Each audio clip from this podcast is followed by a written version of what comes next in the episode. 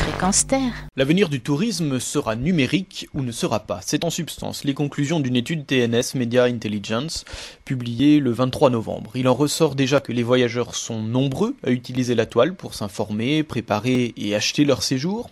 6 internautes sur 10 se serviraient d'Internet pour préparer leur prochaine destination de vacances. Ils sont d'ailleurs plus nombreux à consulter les sites de voyage et les forums qu'à demander conseil à leur entourage ou à se plonger dans les guides touristiques. Toutefois, pour choisir la destination en question, c'est encore le bouche à oreille des amis et de la famille qui prime pour près de 7 internautes sur 10. 36% sont influencés par des émissions à la télé et 22% se décident à partir d'Internet. Une fois le voyage choisi, il faut l'acheter. En 2009, un quart des internautes a réservé son voyage sur Internet, contre 14% 3 ans auparavant, toujours selon les chiffres de TNS. Internet est donc devenu incontournable dans l'univers du tourisme. On parle d'ailleurs de plus en plus d'e-tourisme pour désigner la vente des voyages sur le net. Plusieurs agences se sont emparées du créneau et se sont taillées une belle place.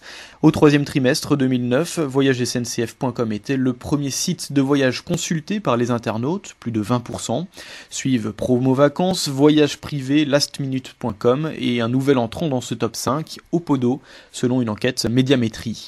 Les plus d'Internet sont bien sûr la disponibilité, on peut acheter 24 heures sur 24, tous les jours, et la rapidité de l'achat, mais aussi la possibilité de comparer les offres et de sélectionner le voyage en fonction du prix, du lieu ou de l'opérateur.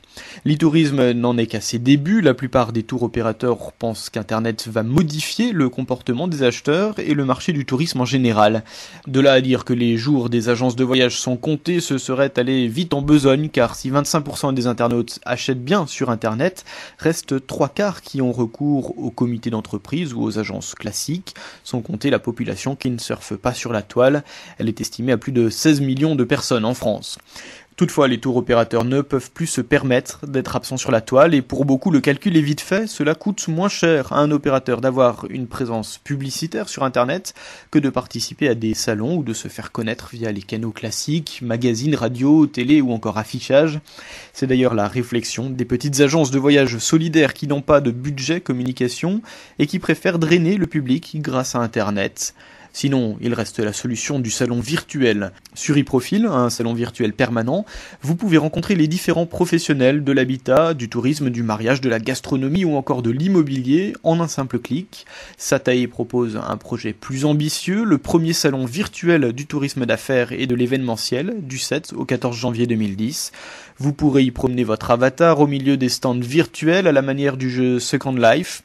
Des chats et des conférences en ligne seront également proposés. Les voyages vendus, eux, seront bien réels, en revanche. Pour retrouver les informations de cette chronique, rendez-vous sur notre site www.fréquencesterre.com. Grégory Lesca, voyagez autrement pour Fréquences Terre.